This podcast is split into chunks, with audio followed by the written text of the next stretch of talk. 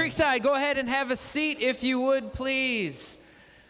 I want to do a little exercise with you this morning. If you are new to Creekside, since we merged over here on July 7th, would you go ahead and put your hands up for me this morning? If you are new to Creekside since July 7th when we moved over here, I just want to say welcome to you, and I want to say welcome to everybody who's here. Whether this is your first Sunday here at Creekside or whether you've been here for 60 plus years, I just want to say welcome.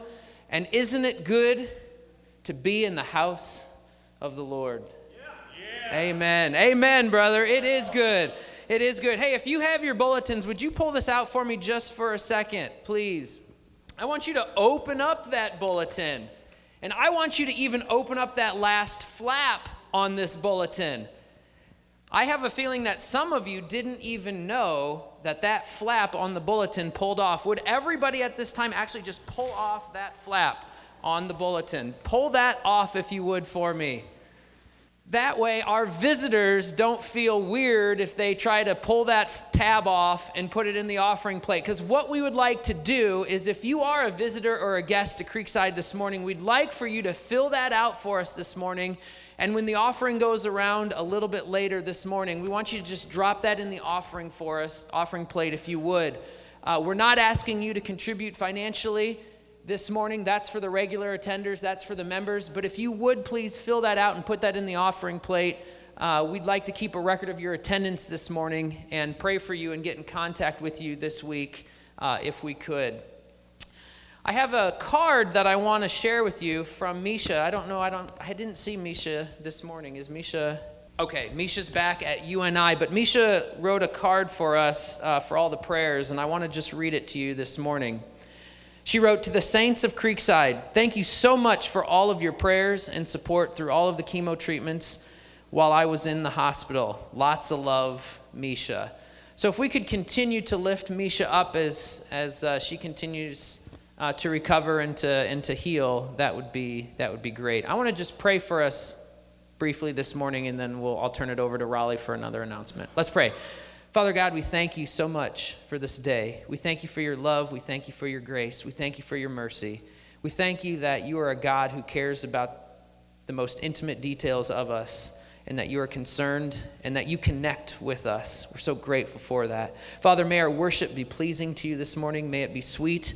May we be edified and come away glorifying you in all that we say, think, and do. And we pray this in your Son's name. And all God's children said, Amen. Amen. Raleigh, the floor is yours. The floor is mine. Wonderful. Um, one of my favorite passages in scriptures is, found in uh, 1 Corinthians 12, where it talks about the gifts and services. And it, and it teaches where Christ and his church are one body, and then it's made up of many different parts.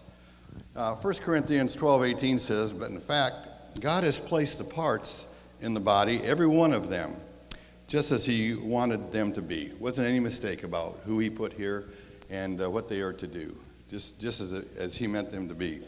This is such an important point to the leadership here at, at uh, Creekside.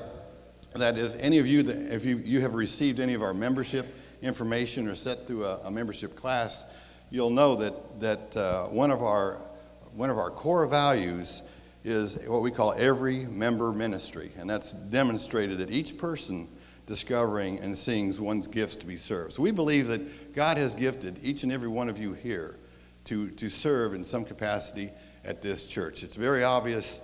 Um, you know, as, as we look what's going on here this morning, we see uh, our, our young men that have participated in, in the speaking, bringing forth the word. We got uh, Nick and many others here uh, doing the music as people we don't see, uh, people uh, in the Sunday school, we got people teaching in Sunday school, we got people as we speak uh, in Haiti serving. Um, during the week, we have this preschool here, so many, many people are ex- exercising their gift, and, and that's what we want to encourage each and every one of uh, you here to do. So we see this taking, taking place every day. Over the last couple months, uh, actually the last five or, or, six months, we've had an opportunity for, for people here to exercise their gifts and, and abilities and, and talents to uh, uh, help us uh, get a little further down the road with our acquisition of this building and also the, uh, the sale of a, of, a, of a property at 6060. I don't want to go into all the details, but, it, but it's a situation that, that God has, has really brought, brought for us and, and to us and that we've been able to take advantage of. Uh, we've had uh, uh, several of our members, a few of our members here, I should say, that were open to, uh, to helping out in, uh, in respect to the given fields that they have, have chosen for occupation. And, you know, good news is maybe we didn't have to pay these guys. You know, there, there was quite a savings, but they, they, they uh, joined in to help us uh, just uh, re- relentlessly. So um, we want to, I want to bring a couple guys up here today to show our appreciation for, for what they what they did. You know, I like to call this the miracle at Creekside. You know, to to do what God has done in the last several months uh, for everybody in this group has just been an incredible, and if not uh, a miracle, pretty close to it. To it, we've been able to to uh, see God's direction in this, and with the help of of some uh, particular people here in the congregation I just want to bring them up this time and, and honor them for, for the help they've been in the acquisition of this building and, and, and the sale of others. So, uh, first guy, i am going to bring them all up here at once, and I got some, some comments about them. But the three guys I want to recognize this morning are, are Vance Hahn, if you'd come on up, Rod Clarkson, and Mike Hirams. I think you're all here. Come on. Vance, get up here.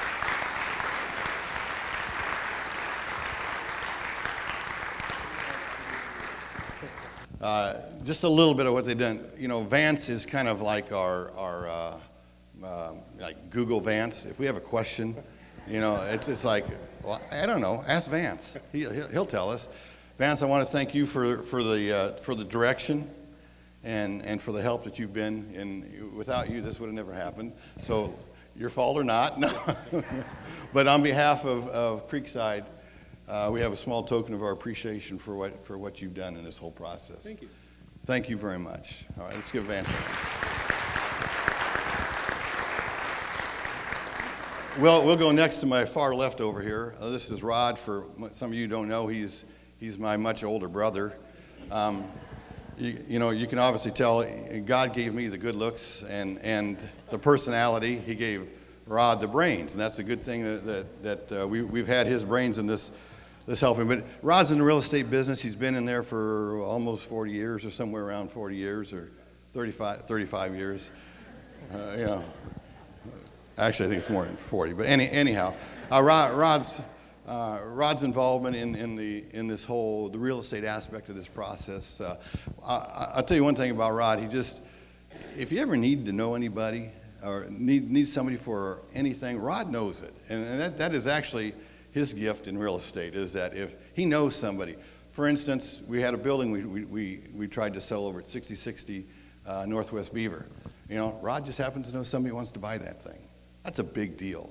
You know, so we want to thank Rod for the hours and hours of phone calls and meetings. He dealt, he dealt with the sale, with the acquisition, uh, with, with the purchase. Um, you know, it's, it's, it's almost certainly not enough just to say thank you for what he, he did. And uh, uh, let's just give him a hand and a token of our appreciation. Thank you very much. Now, now uh, Mike here, uh, again, he is what I call our, our chief of financial wizardry. He's in, incredible what he knows. Um, it's been a blessing to work with, with Mike on, on this thing to, to put this group of people together and to do what they did would have literally cost us tens of thousands of dollars to get this done. Uh, you know, Rod, Rod uh, uh, just uh, didn't ask for any any uh, uh, commission or any any fees that, that normally would, would have accomplished been accomplished on a sale like this. Mike the same way. we'd go in go in meetings with with Mike in the banks. As a matter of fact, the last one we went to, was with uh, Community Choice. And Mike creates this document, and it is, I don't know how many pages of photographs, of tables, of projections. Now, Mike loves doing this stuff, but, but it, it, you know, he is a sick individual, I gotta tell you. But, uh, but just, just the, the work he did, the, the vice president of the bank takes a look at this document, looks at it, he goes, Wow. Mike, you need a job? This, is, this is the kind, just Mike dotted every, every I and crossed every T. And, and, uh, um, but the interesting thing about Mike is he just didn't do it just to get it done. Uh, Mike is a, is a man of high moral fiber and high credibility. It was not, it was not just done haphazardly. It had to be accurate and it had, and, and it had to be God honoring for him to, to turn any, any documents into the bank. And that, that is, that's an incredible feat. So we have a great reputation with the banker. But, um, you know, Mike, for, for, all you did, and I, I also want to throw out thank yous to, to the wives, to Leslie, to, to, uh, uh, to uh, what's your name, Carol? my, my, and, and, to uh, what's your name over there? Uh, uh, Nan. I know, I know Nan. She's in my small group. But thank you all. Let's give these guys one more hand. I thank you for what they did. Oh, Mike. Thank you. There you go. Thanks a lot.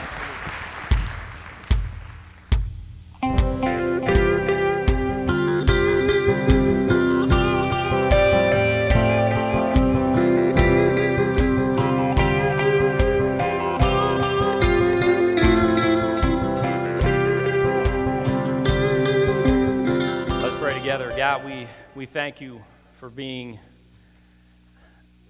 our King, the leader of the angels' armies. God, we thank you for being in control. Teach us to fear your name. God, thank you uh, for just who you are, how majestic and how beautiful you are. God, what, a, what an amazing thing that you've done for us. What an amazing God that we seek to follow. We pray this morning that you would challenge us, you'd encourage us. God, you teach us from your word. We ask it in the name of Jesus. Amen. You can go ahead and have a seat. We are going to be in uh, Malachi chapter 2 this morning, and uh, if you have your Bibles, you can go ahead and turn there. Now, I, I don't know what uh, Mike or Vance, what you would make on this type of deal, but I can do commission on about $4 million worth of real estate. So we are thankful for the time, time and energy those guys put in. Let's give them one more hand.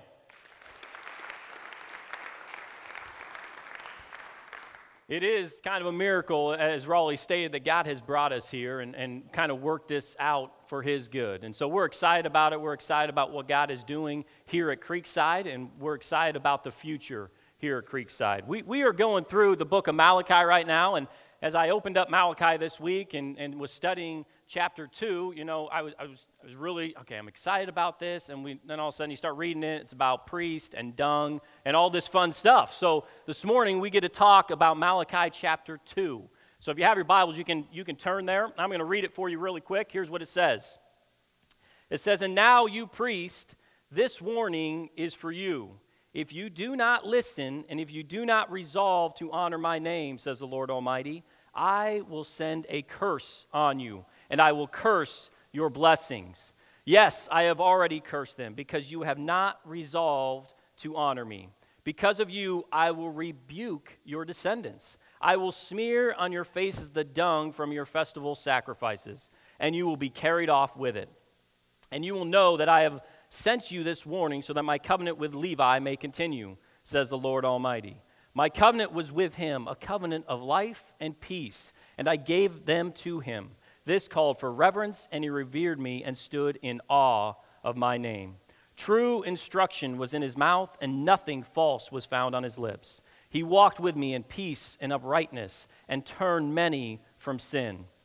For the lips of a priest ought to pres- uh, preserve knowledge, because he is the messenger of the Lord Almighty, and people seek instruction from his mouth. But you have turned from the way, and by your teaching have caused many to stumble. You have violated the covenant with Levi, says the Lord Almighty. Malachi chapter 2. There are three points I want to make in the book, uh, in the chapter, Malachi chapter 2. Here they are.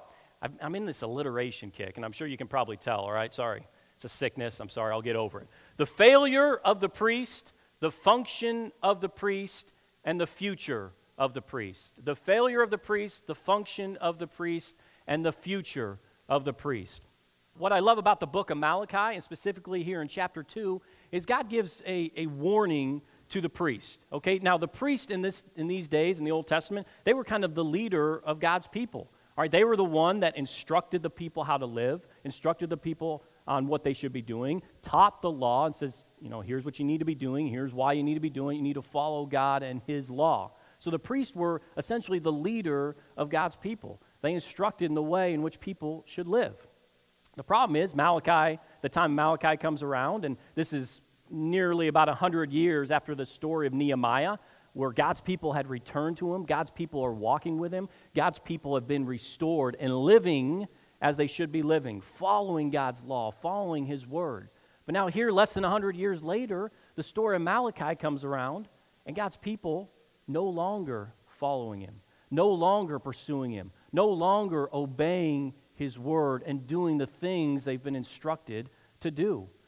Not a generation or two has passed, and already they've quit doing. They've, they've no longer returning to God and his word and his law. And so here in Malachi, the book of Malachi, they are challenged. Okay, you know what? You guys are maybe going through the motions, and that's kind of the, the issue here in Malachi. It's not that they're not doing these things, but their heart is in the wrong place. They're bringing sacrifices. We talked about it last week. They're bringing so- sacrifices, they're bringing offerings, but their heart is in the wrong place. And we know as we read Scripture what God desires, the sacrifices God desires, are those of the heart a contrite spirit, a broken heart. These are what God requires from us. And so, as we look here this morning, the first thing we want to look at is the failure of the priest. The failure of the priest.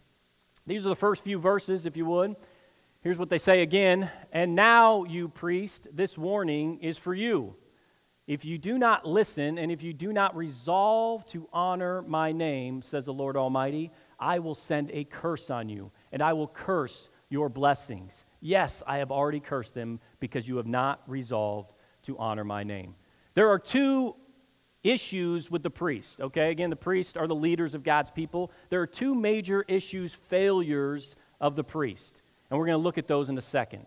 But those failures, they stem from this. Go back one verse for me.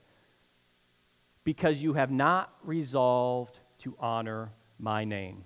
Remember, we talked about last week that okay, we, have seen failure from the priest, from the leader, and from God's people. Okay? The, the issue, first and foremost, is they don't have a right relationship with God.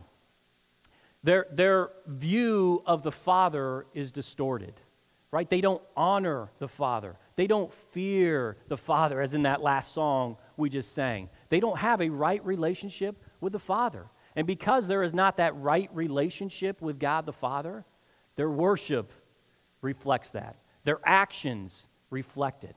Okay, they are going through the motions, they are doing the actions they should be doing, but because their relationship with the Father is distorted, is not right, it impacts their worship, it impacts their actions.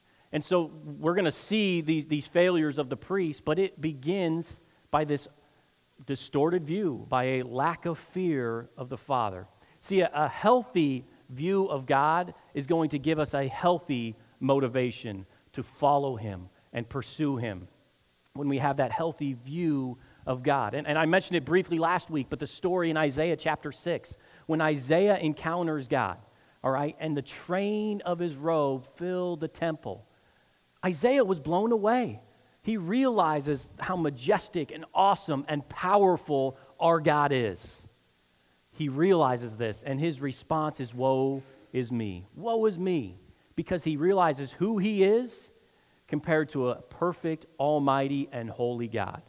And his response after realizing who he is is, Woe is me. But then it's that healthy motivation. He wants to go out and serve. All right, here I am, Lord. Send me. Send me. I'll go out. And this is what's lacking for these guys. This is what's lacking in many churches today is that we don't have this healthy view of God, this healthy fear of God. And a right relationship with the Father is going to change our action, is going to change our worship. It is going to give us a healthy motivation to pursue Him and follow Him. And these priests and the people of Israel are lacking this at this time. So, this message is for the priest, it's for the leaders. Okay, now the priests were, were the leaders in the Old Testament. These were the people that were leading God's people. And for us, it can be a picture of the leaders in the church today. You don't have to look back very far, but there were churches, even here in Des Moines, that were thriving churches. that were churches that were reaching people with the gospel, probably less than 100 years ago. But when leadership changes and you have a new leadership that no longer follows the principles in which God has laid out, churches fail. Churches begin to no longer reach people with the message of Jesus. And that has happened here to the priest and the nation of Israel, and it happens still today. A failure in leadership can, can just crush and it can destroy churches. It can destroy God's people, as we see it, it did here. So here are the two main failures that we see. Okay, the first one is how they offered sacrifices. In the Old Testament, the priests were in the picture, and, and what they would do is they were intercede for God's people. Okay, the people would bring their sacrifices to the priest, and the priest would sacrifice them for the people. And we saw in chapter 1 that they were, they were offering blemished sacrifices. Okay, if you go back and you read the law, you see God said, Don't, don't bring me your blemished sacrifices. An unblemished sacrifice is what he required. Yet the priest and also the people were bringing these blemished sacrifices to God. Again, it wasn't that they weren't bringing things to God, but they were bringing their, their sick, they were bringing their kind of their, their runs, whatever it may be. They were bringing the things they didn't want. And so many times we do that in our lives, don't we? We bring the leftovers to God. God, I got a little leftover money. You know, here it is. I got a little leftover time. That's what the people were doing. That's what we saw in, in chapter 1 of Malachi, that the people were bringing just their leftovers to God. And so the priests are, are warned here because this is what they're doing. It says, These sacrifices you bring me, they're no good. They're blemished. They're the leftovers. The second way in which they failed is how they instructed the people. See, the priests were given the responsibility to teach the law. They were responsible for, for, for, bringing the Word of God to God's people and instructing them on how they should live. And they were failing to do it. Again, it all stemmed from their relationship with God. But they were failing, failing at how they were doing the sacrifices and failing at bringing and instructing the Word of God to God's people. So that's kind of the first part of this is, is this idea, and you can go to the next verse there. It says, Because of you, and here, because of these failures, here was a curse that God was going to put on them, right? Because of you, I will rebuke your descendants. See, because they failed, because they failed in their sacrifices and in their instructions to God people, he was going to rebuke them. He was going to turn from them and their descendants. Okay, not just them, but them and their descendants. And this is awesome. I will smear on your faces the dung from your festival sacrifices. What a great picture, right? I, I wanted to bring, you know, just a bag of poo in today and so kind of give us this picture. I think you would have remembered that. I, I though. But I will smear on your faces the dung of your festival sacrifices, and you'll be carried off with it. See, what they would do is they, when they brought these animal sacrifices, they would disembowel them, okay? And they would get all the innards out of there and all the junk, you know, you understand that. What he's saying, I'm going to send all that stuff, I'm going to smear it on your face, and I'm going to send you on your way. Isn't that a grotesque picture? Wow, uh, what a, what a picture. He's going to smear the dung and all these innards on me because of how they were worshiping him. Well, what a picture. God sending his curse on these people.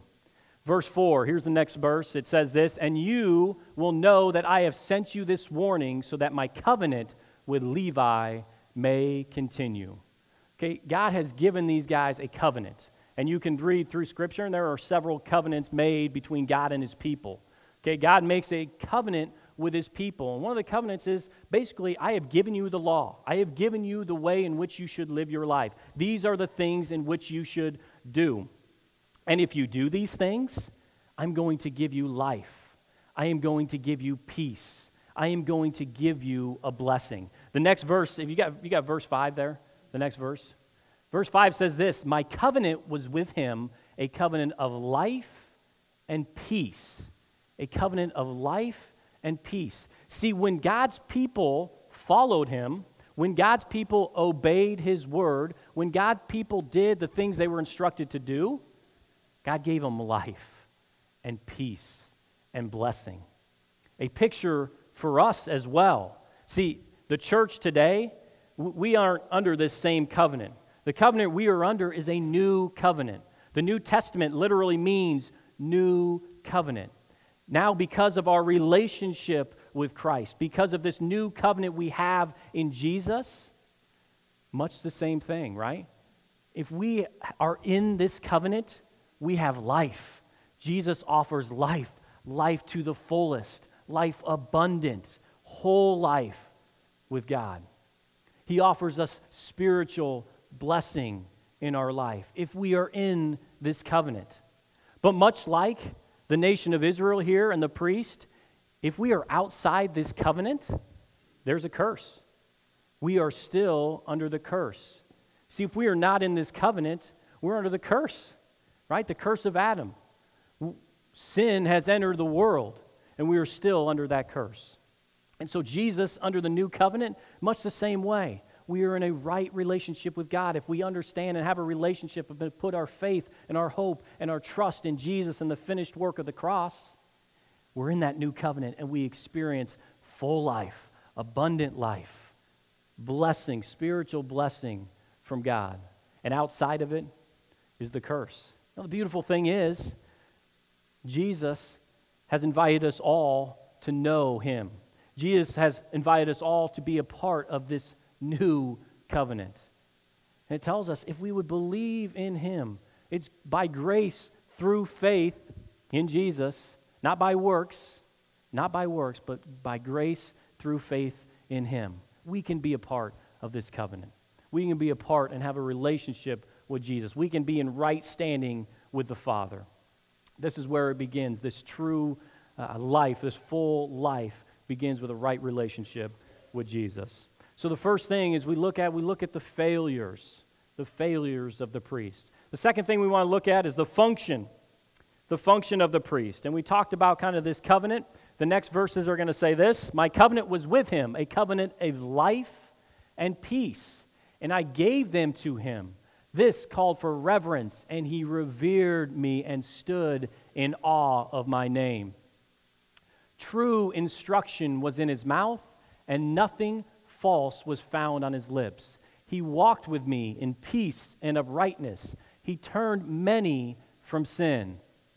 For the lips of a priest ought to preserve knowledge, because he is the messenger of the Lord Almighty, and the people seek instruction from his mouth. See, the role of the priest, the function of the priest was, was, was simple, okay? He, he was God, they were God's Basically, they were the, a mediator between God and man. Okay? The, the high priest Aaron, he was the high priest in Numbers chapter 6. He, he prays a blessing, he intercedes. A high priest would intercede on behalf of the people. The priests were to be a mediator between God and his people. They were to offer the sacrifices that we talked about. I'm going to throw a few verses up here. Leviticus chapter 4, verse 20. And do with this bowl just as you did with the bowl for the sin offering. In this way, the priest will make atonement for the community, and they will be forgiven. Verse 26 He shall burn all the fat on the altar as he burned the fat on the fellowship offering. In this way, the priest will make atonement for the leader's sins. The last one here. They shall remove all the fat just as the fat is removed from the fellowship offering, and the priest shall burn it on the altar as an aroma pleasing to the Lord. In this way, the priest will make atonement for them and they will be forgiven. All these verses out of Leviticus chapter 4. See, part of the priest role is they were to offer these sacrifices to make an atonement for our sin. Okay, we have failed, we have fallen, and a sacrifice needed to be made. And part of the role and the function of the priest was to do exactly that. The second part of it was they were to teach the law. They taught the law. Deuteronomy 33:10 says this. He teaches your precepts to Jacob and your law to Israel. He offers incense before you and whole burnt offerings on your altar. Okay, part of what their role was was they were to teach the people. They were to, to instruct the people on how to live. If you go back to these verses here, Verse 6. Can you throw verse 6 up there? It says, True instruction was in his mouth, speaking of the priest, and nothing false was found on his lips. And he walked with me in peace and uprightness and turned many from sin.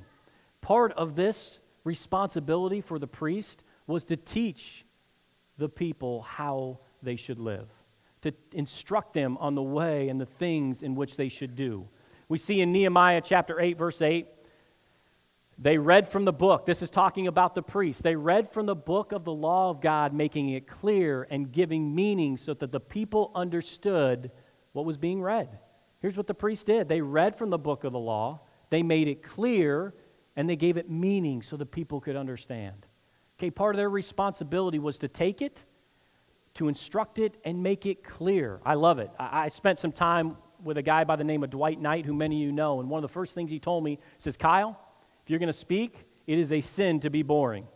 Many of you think I'm sinning right now. Okay, bear with me when we go through Leviticus and Malachi and things like that.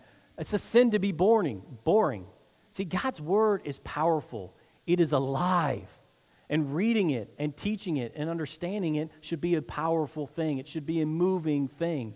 Here in Nehemiah chapter 8, I love it, making it clear and giving meaning so the people understood what was being read. And we see in Nehemiah the people responded. It was taught to them in a clear way, and then they responded to God. They responded to His Word. I love the picture of what a teacher is to be. Okay, a teacher in the Old Testament, a teacher today. That true instruction is on his lips, right? His teaching is clear, and that true instruction on his lips. We'll also see that a leader, as was pointed out here in Malachi, what a priest should look like, what a teacher should look like, is one who walked in peace and uprightness. Right? It wasn't just that he taught the word, it wasn't just that he instructed the word, but his life was also lived. Those things he said, he actually did as well. Isn't that refreshing? Here is a teacher who not only instructed them on the things they should, did, should do, but he lived it out as well. See, how, how we live our lives, the things we do, the things for me, as whether it be a teacher or for anybody in the church, how we live our lives, we're either going to impact people for the gospel or we're going to turn them towards sin and away from the gospel. Look at verse 6 there. It says, I, and turn many away from sin.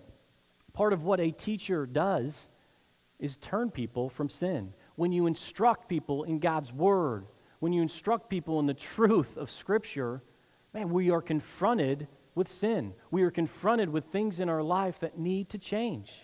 They turn from those things. And you contrast it. Verse 8 says this. Can you throw verse 8 up there for me? But here's what these priests were doing. But you have turned from the way, and by your teaching have caused many to stumble. Okay, what a priest should look like, what a teacher of the law should look like, what any follower of God should look like are people who turn people from sin. So our action and our word, as we see what a priest is supposed to look like in verse 6 and 7, by our action and our word, people should turn from sin. But what was happening, because they didn't know the law and they didn't really instruct the people on how they should live, they were turning people towards sin. And our lives are much like that. See, when we speak the truth of God's word and when we live out the truth of God's word in our life, people can see the gospel. People can see the truth. They can understand that there is something in your life that they don't have. Yet when our lives are lived in sin, not following God's word, not following his instruction, we cause other people to sin and go that direction. And it's all that much more with a teacher. That if someone who teaches the scripture, someone who teaches the word, sins, all that much greater responsibility on the teacher, turning people away from God. Titus 2, 7 and 8. Can you throw Titus 2, 7 and 8 subs this? He must hold firmly to the trustworthy message as it has been taught, so that he can encourage others by sound doctrine and refuse, refute those who oppose it. Right? Someone who lives by the word, instructs others by the word. Their life is lived out in front of people, not just by word, but by deed and action as well. The last thing we want to look at is that we see here the failures of the priest, and we see also the functions of the priest, the things they are supposed to be doing. The last thing we want to look at is the future of the priest. The future of the priest. See, in the Old Testament, God had designed it that the priests were to lead God's people. They were to instruct people on how they should live. They were to tell people the things they should do. As we saw in Leviticus, they were to offer the sacrifices as an atonement for sin. But that all changed when Jesus shows up. See, no longer, because of this new covenant we have, no longer do we have to bring these sacrifices to God. No longer do we have to bring these things to atone for our sin. Because under the new covenant, for those that have believed and put their faith and their hope and their trust in Jesus, He has made that perfect, unblemished sacrifice for us once and for all. And this is the awesome thing for us. For those that are in Christ Jesus, for those that know Jesus, for those that are under this new covenant, Jesus is our high priest. Jesus has interceded for us. Jesus has gone to the Father. Jesus has been that perfect sacrifice for us. Here's what we want to look at a couple things. In the New Testament, we see there's clearly no longer the need for priest in the, in the sense of leading God's people. Okay? The priests no longer exist, they aren't there. Now, the leaders of the church are the elders, the pastors, the teachers, the deacons. These people are the leaders in the church because Jesus has come along. Jesus has been that once and for all sacrifice, that high priest who is eternal. And so there isn't the need for the priest. And the problem is, obviously, there are churches that still have priests. But the problem with that is it minimizes the work of Jesus. See, because if there is a need for a priest to confess our sins, well, what has Jesus done? That's what Jesus has done for us once and for all, our sins have been taken care of. You know, there, there's churches that, that teach that the bread and the juice become the body and the blood. And there is a priest that oversees that. But, but what does that do? It, it limits what Jesus has done, it minimizes his finished work on the cross. See, it's taken care of. Jesus has gone to the cross, Jesus has interceded, and all is finished. And Jesus says, It is finished. It is done because of this work of the cross Jesus, his body that was broken and his blood that was shed. I want to share a few verses here thinking about the future of the priest. First of all, speaking of our high priest Jesus. Look at these verses in Hebrews 7:23. 723 through 25. It says, Now there have been many of those priests since death prevented them from continuing office. But because Jesus lives forever, he has a permanent priesthood. Therefore, he is able to save completely those who come to God through him because he always lives to intercede for them. It's done, it's complete.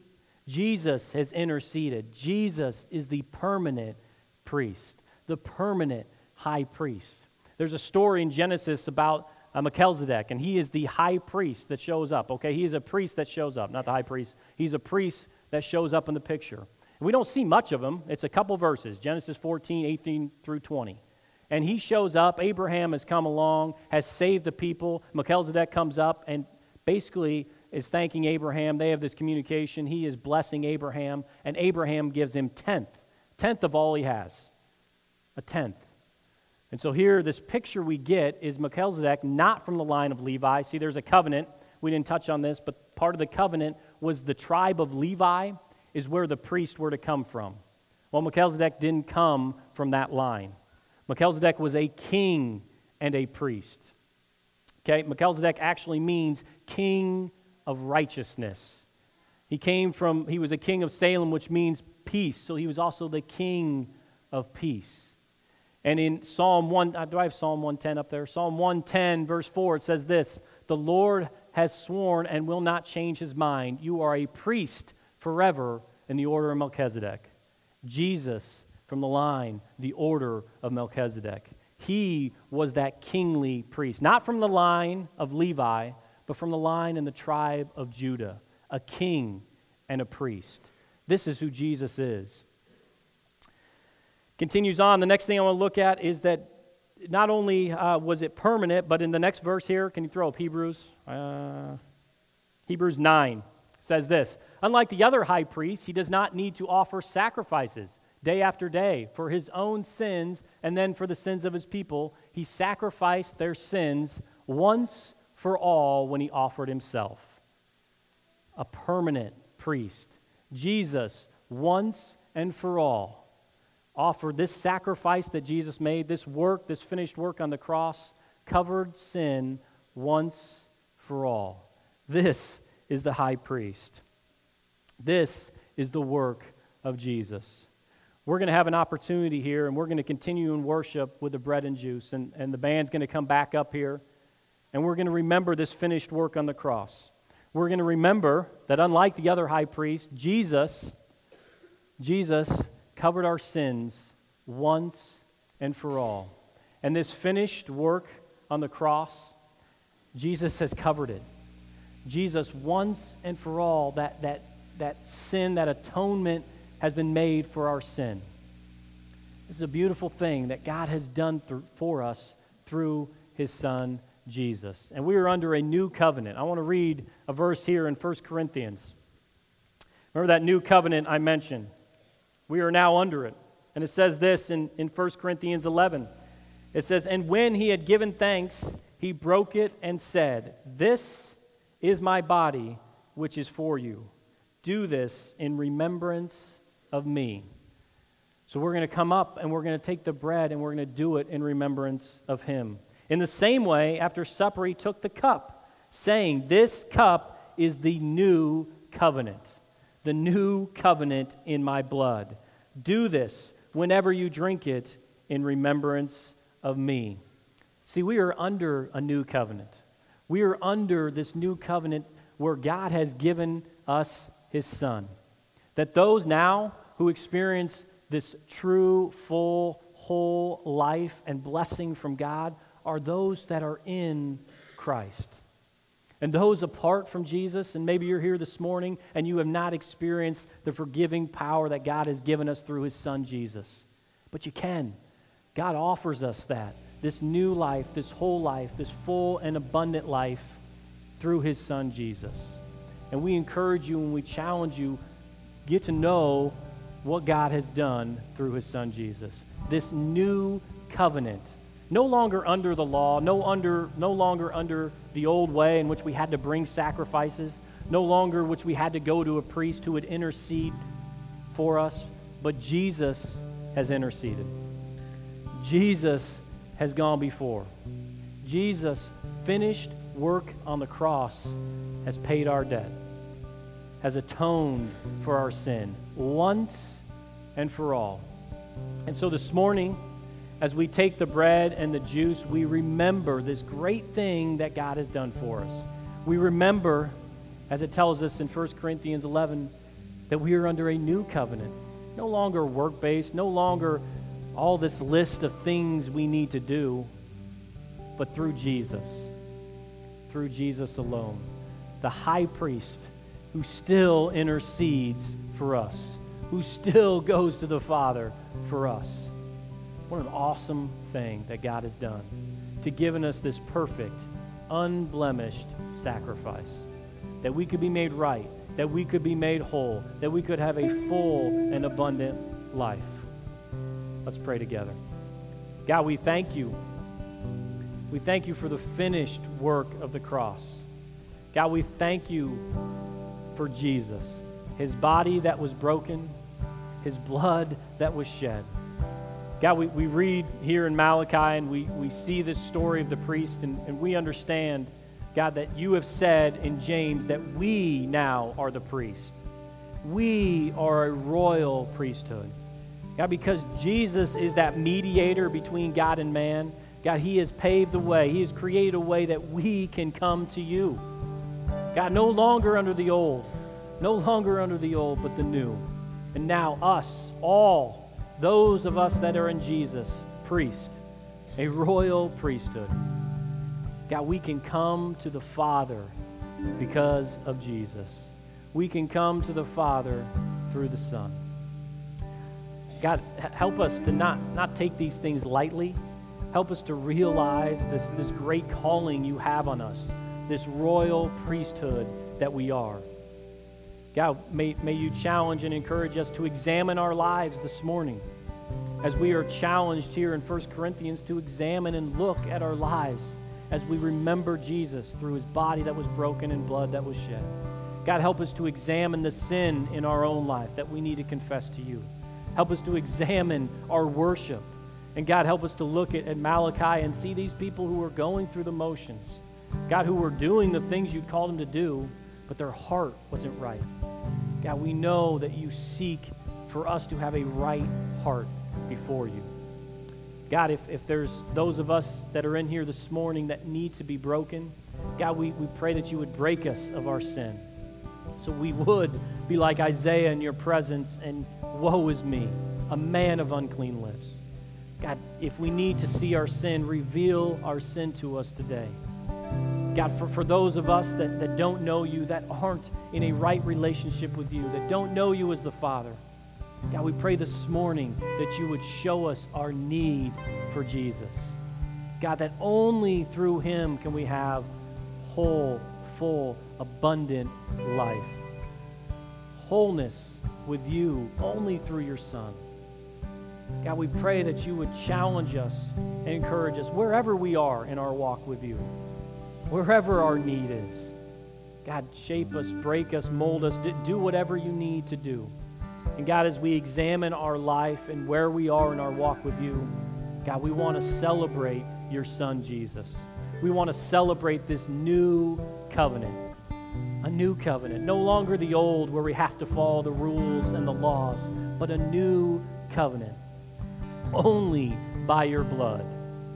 What an awesome thing, God, that you have done for us, given us your Son. So now we thank you for Jesus.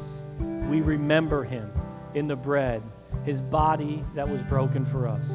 We remember him in the juice, this blood of the new covenant, an atonement, a sacrifice, an unblemished sacrifice made once and for all, once and for all to cover our sins. God, what an awesome God, awesome God that would do this for us. We pray and we ask that you would teach us to follow you with all of our being. That you would teach us to be motivated by a love for our Savior, by a love for Jesus. So, God, as we leave here and as we worship you and as we remember you in the blood and the ju- or the bread and the juice, God, it would motivate us to love you and to serve you. We ask this in Jesus' name. Amen. I want to read uh, one more verse for you. It says this, but but you are a chosen people. You are a chosen people, a royal priesthood. See, this applies because we, we now are the priest. We now can come to the Father. We can come to the Father. What an awesome thing. You are a chosen people, a royal priesthood, a holy nation. We, we, a people belonging to God. What an awesome truth a royal priesthood, a holy nation belonging to this awesome and majestic and holy God. And here's our, here's our challenge for us that you may declare the praises of him who called you out of darkness into wonderful light. That we may declare this. Our challenge as we go this morning is that we remember this truth that we are a royal priesthood, God's chosen people and we have been called to declare these truths, to declare the greatness of God. May we do it as we leave here this morning. Declare this greatness and this of this holy and majestic and awesome God that we serve. Let's pray together. God, we thank you. We thank you that you have chosen us to be this, this holy nation, this, this royal priesthood. God, challenge, encourage us to go here to go out and declare your greatness, declare the things that you have done, to lead people everywhere to this devoted relationship with your Son, Jesus. God, send us. Send us, and may we go declare. We pray it in the name of Jesus. Amen.